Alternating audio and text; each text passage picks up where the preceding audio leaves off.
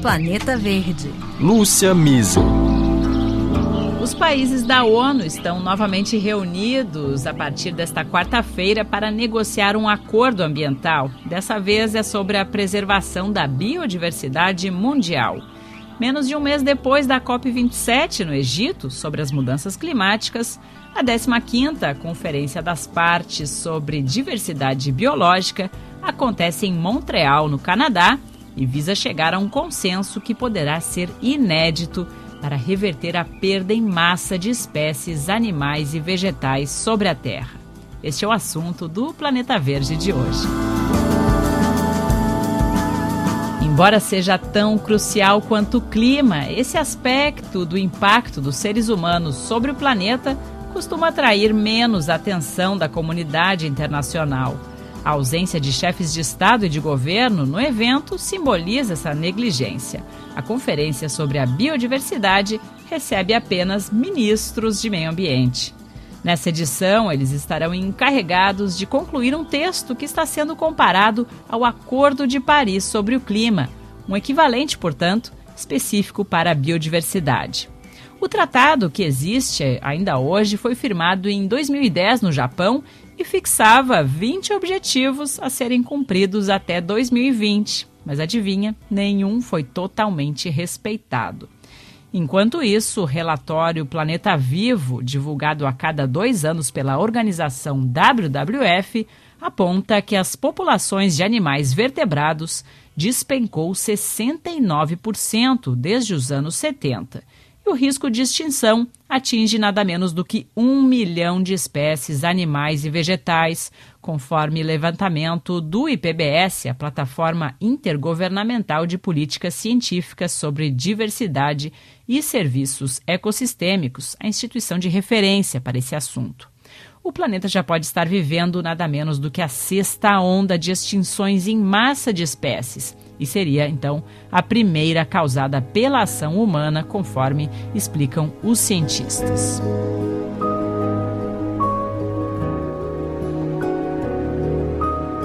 Então a gente tem o prazer de convidar para uma conversa o brasileiro, um brasileiro que atua há muitos anos como executivo da Convenção sobre a Diversidade Biológica lá no Canadá. Ele é o Oliver Hillel e está separando aí um tempinho nessa agenda corrida que deve estar sendo a COP15. Muito obrigada por receber a RF Brasil nesse momento, Oliver.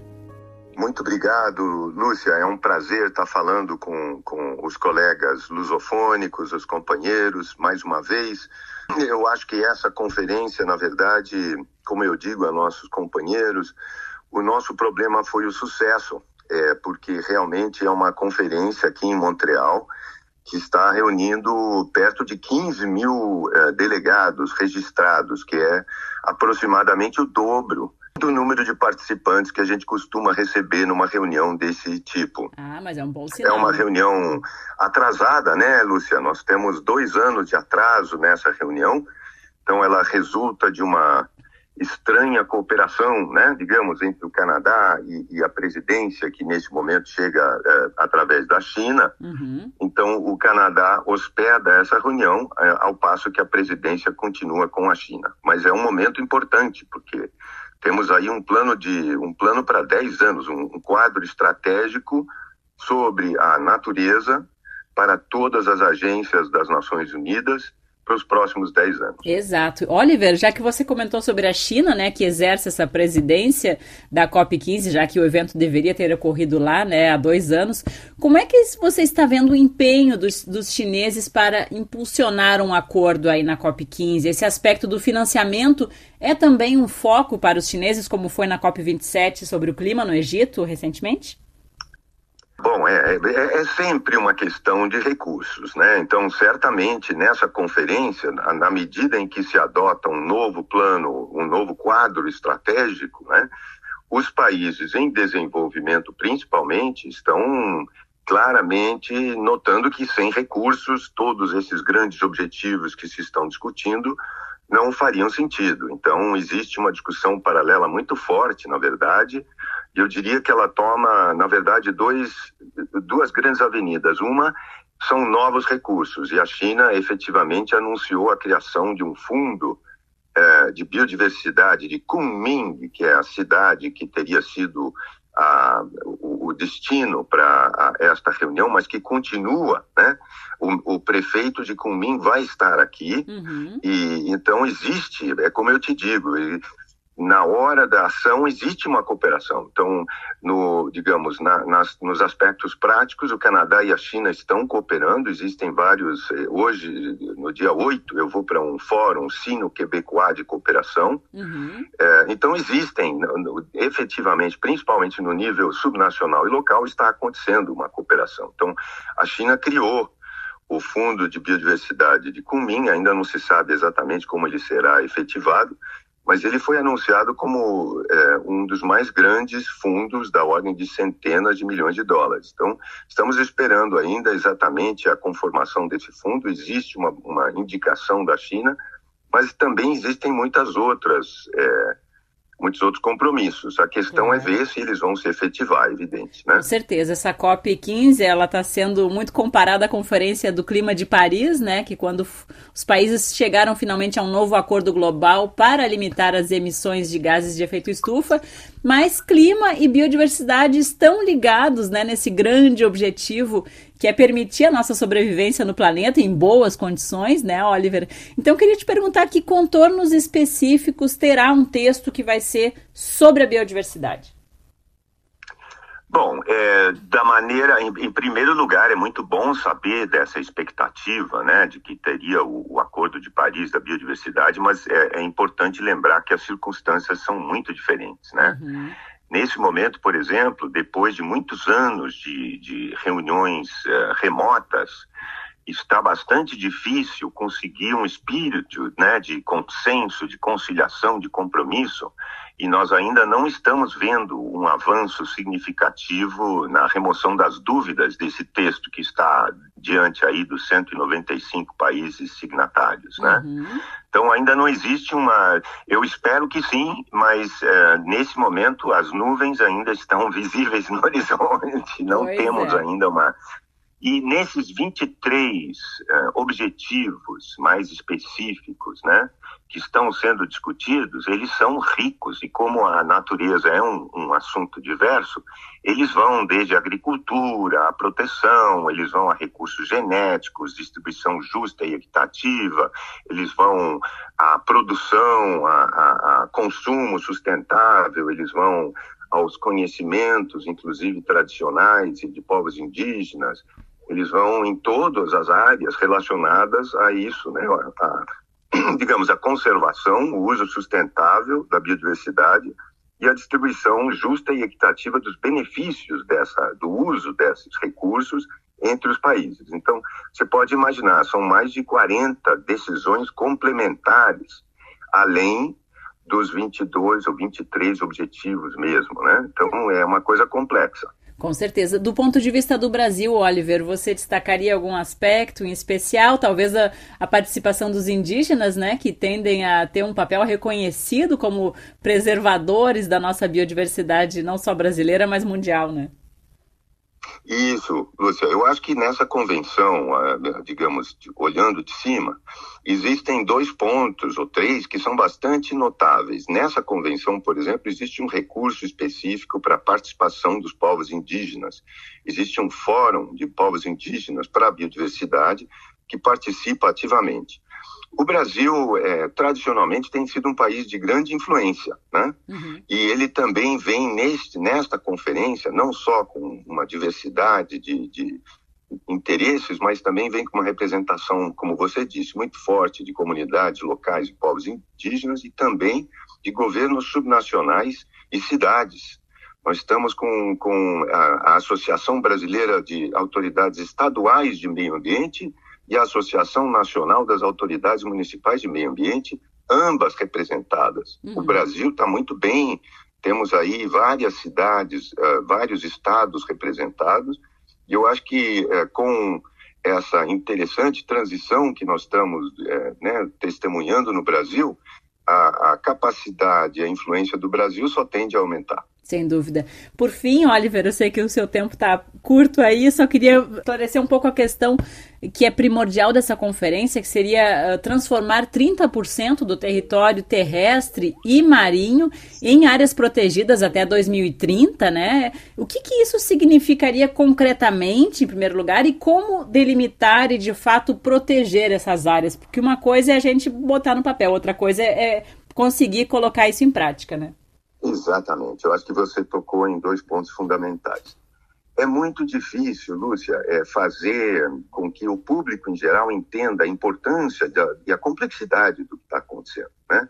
Então, tem se usado muito essa questão do 30 por 30, o, a ambição, a, a, mais alta ambição de se proteger 30 por 30, 30% do território por, eh, nos próximos uh, eh, 30 anos, né? Uhum. É, essa é uma proposta diferente para cada país, né? Quer dizer, a Rússia, o Brasil é, e outros países estão relativamente bem, porque já em algumas áreas não só estão próximos disso, como inclusive têm ainda território a, a, a, colocar. Outros países, evidentemente, já têm uma dificuldade muito maior de estabelecer um objetivo de 30 por 30 e, e outros já não podem. Então, é, a questão é, é, como distribuir isso globalmente. E aí é que eu ia te contar, Lúcia, eu acho que o 30 por 30 pode ser a forma mais visível, mas, na verdade, o que está acontecendo aqui é o seguinte: hoje nós gastamos entre 30 e 40 vezes mais na nossa economia para usar o capital natural, para degradar a natureza e transformar em dinheiro gratuito para nós. Não uhum. estamos pagando o, o, o empréstimo, o, as retiradas que estamos fazendo da natureza. Então, na verdade, o que está em jogo aqui, nesta COP, é como virar estes investimentos, como virar os investimentos que hoje, os incentivos que hoje são perversos para a natureza, como transformá-los em positivos. Porque aí, à medida que a gente tem uma economia verde, azul, uma bioeconomia, onde o Brasil, por exemplo, também está bem colocado, nós temos uma economia que regenera a natureza. E aí sim, tanto diminui o custo da destruição, como também gera recursos para a conservação e uso sustentável. Então, na verdade, ainda que a gente diga que 30 por 30 seja a ambição, na verdade, a ambição mais é, transformadora é mudar a maneira como investimos e gastamos nosso dinheiro. Sem dúvida, muito mais inteligente, né, Oliver? Muito Exato. obrigada, Oliver Hillel participou aqui com a gente do Planeta Verde, ele que é executivo da Convenção sobre a Diversidade Biológica. Obrigada pela sua presença e uma ótima copy para você por aí, Oliver. Estamos precisando, Lúcia, e o Brasil fará parte. Muito obrigado. É verdade, é verdade. Um abraço.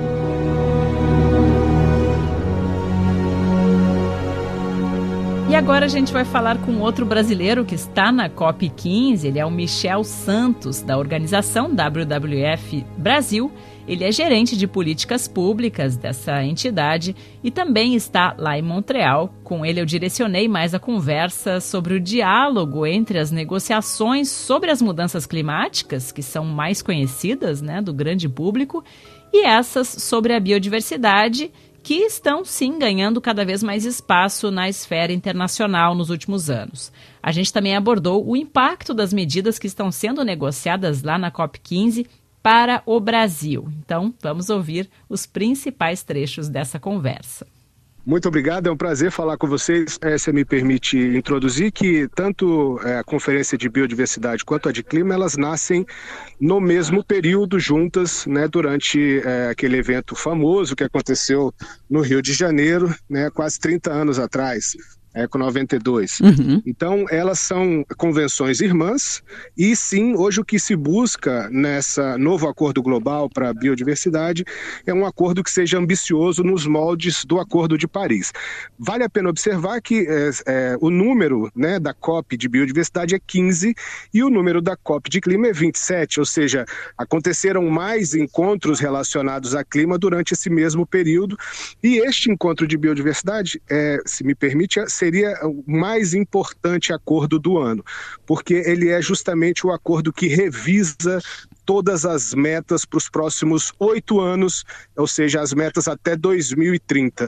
Então esse acordo ele é muito importante porque ele vai regular né, as nossas atividades e as nossas intenções em relação à biodiversidade. E biodiversidade é um tema amplo, complexo, que envolve muitas variáveis. Envolve espécies, áreas protegidas, envolve restauração, envolve financiamento, envolve também uso e repartição dos benefícios oriundos da biodiversidade. E de que maneira essas duas conversas se cruzam, Michel, né? A conversa do clima e a conversa da biodiversidade. A gente já tem metas, né, desde o Acordo de Paris, metas mais claras sobre as reduções de emissões, mas que são também importantes para a vida dos seres humanos no nosso planeta, né? Então, como é que.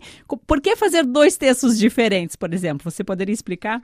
Claro, assim, é, biodiversidade e clima, especialmente no Brasil, elas têm uma relação muito íntima, especialmente quando a gente trata do combate ao desmatamento, por exemplo. Né? O combate ao desmatamento ele entrega resultados tanto para a Convenção de Clima, que a gente precisa reverter o quadro de emissões, ou seja, a gente precisa reduzir as emissões de CO2, e o desmatamento ele promove né, esse processo de eh, emissão de CO2 em, em, alta escala. Então, ao mesmo tempo, a gente tem uma outra curva, que é a curva de perda de biodiversidade, que ela só, é, assim, a curva ela, ela cai, né? A gente está num declínio de biodiversidade, de habitat natural muito grande, em função especialmente do desmatamento. Então, esse é o principal problema brasileiro em relação a essas duas convenções, ou seja, se a gente combater o desmatamento, tiver um desmatamento zero, a gente entrega bons resultados para as duas convenções. No caso de clima em específico, a gente não tem uma conta como é a conta de emissão de CO2, e isso faz com que a discussão em torno do texto de biodiversidade seja um pouco mais complexa, porque nós temos muitas metas, são discutidas hoje em torno de 20 metas, é, dentre os três objetivos principais da convenção, que é um objetivo específico de conservação conservação da natureza, um objetivo específico de uso sustentável da biodiversidade e o terceiro e igualmente importante objetivo a repartição dos benefícios do uso sustentável da biodiversidade. Então, é, no caso brasileiro, as duas convenções elas são muito próximas, tanto nos problemas, no caso do desmatamento, por exemplo, quanto nas soluções, as soluções de financiamento, as soluções de restauração, as soluções de pagamentos por serviços ambientais. Tudo isso está inserido na discussão é, do novo acordo global de biodiversidade. Uhum. E quais são as chances de um acordo Michel, aí em Montreal? Você está vendo uma mobilização dos países nesse sentido? A gente sabe que essa conferência não conta com nem, nem com a presença de chefes de Estado, como as COPs do clima, e aí, por consequência, né, também não tem tanta atenção da comunidade internacional, até da imprensa, inclusive. Então, como é que você está vendo a mobilização por este acordo, que na prática ele é esperado desde 2020, né? Então está atrasado esse acordo.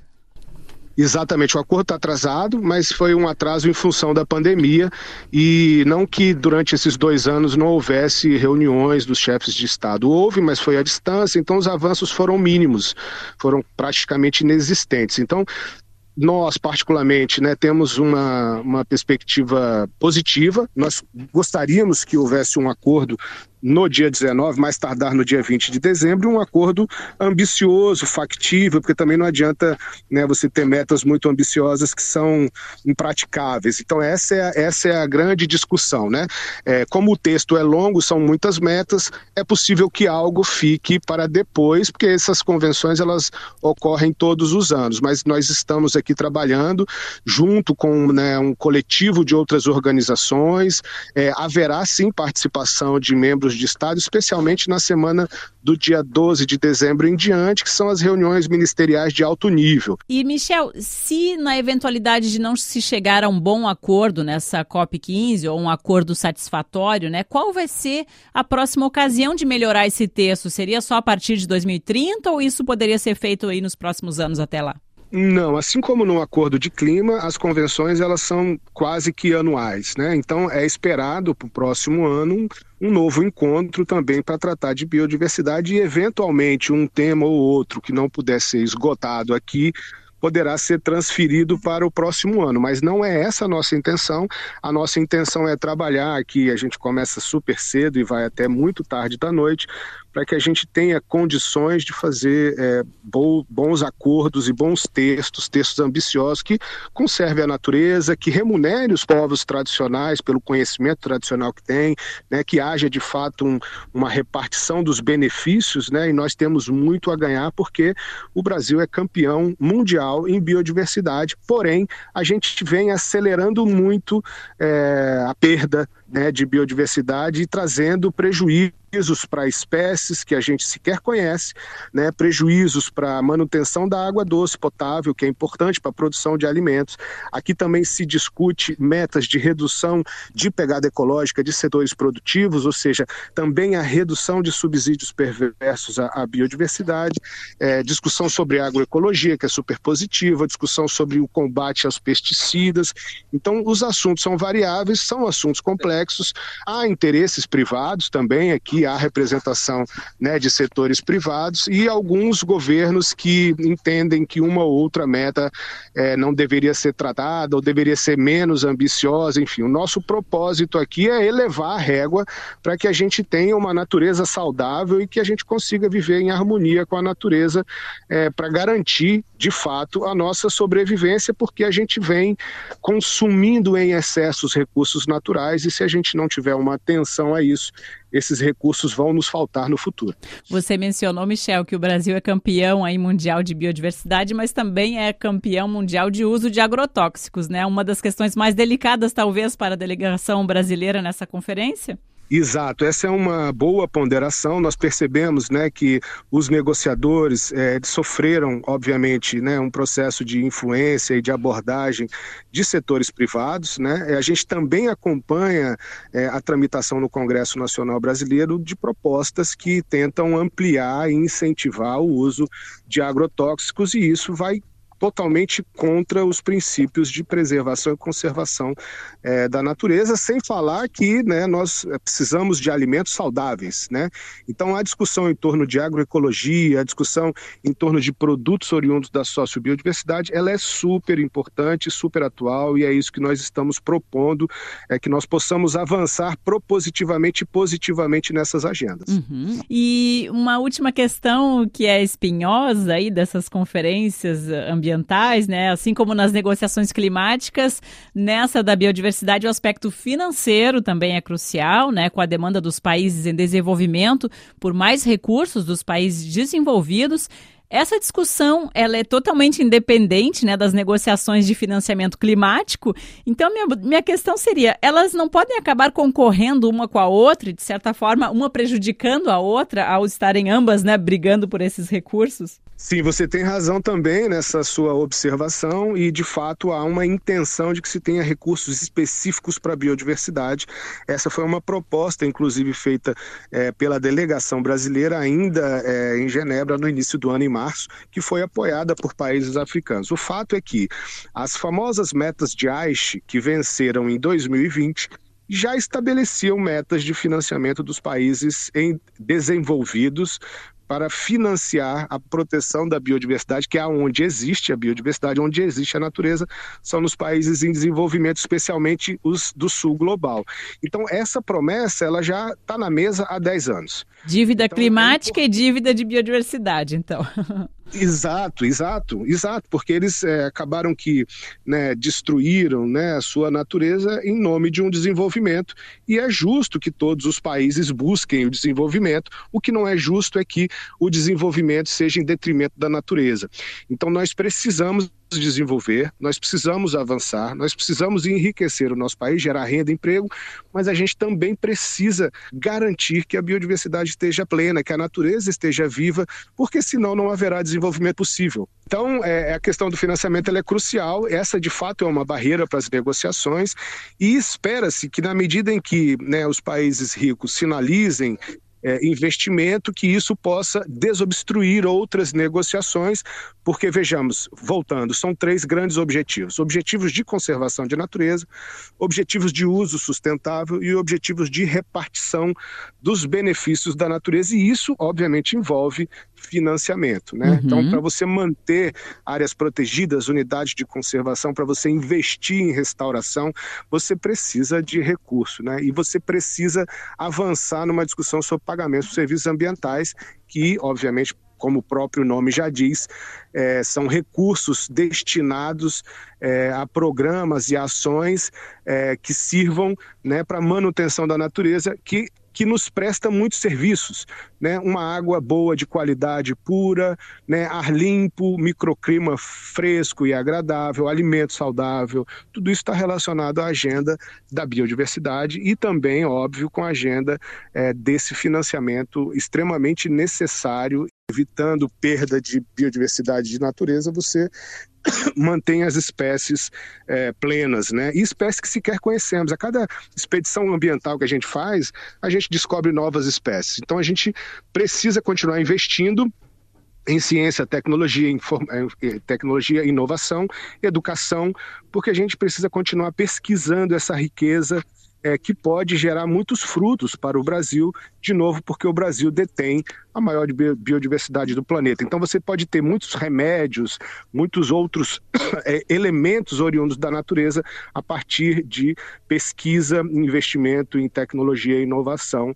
Então nós fazemos a defesa também de uma agenda é, de socio, economia da sociobiodiversidade para né, valorizar aquelas pessoas que vivem né, é, num ambiente natural e que dali retiram né, seus alimentos, os seus itens de sobrevivência e que nos servem também é, ao consumo. Com certeza, com certeza.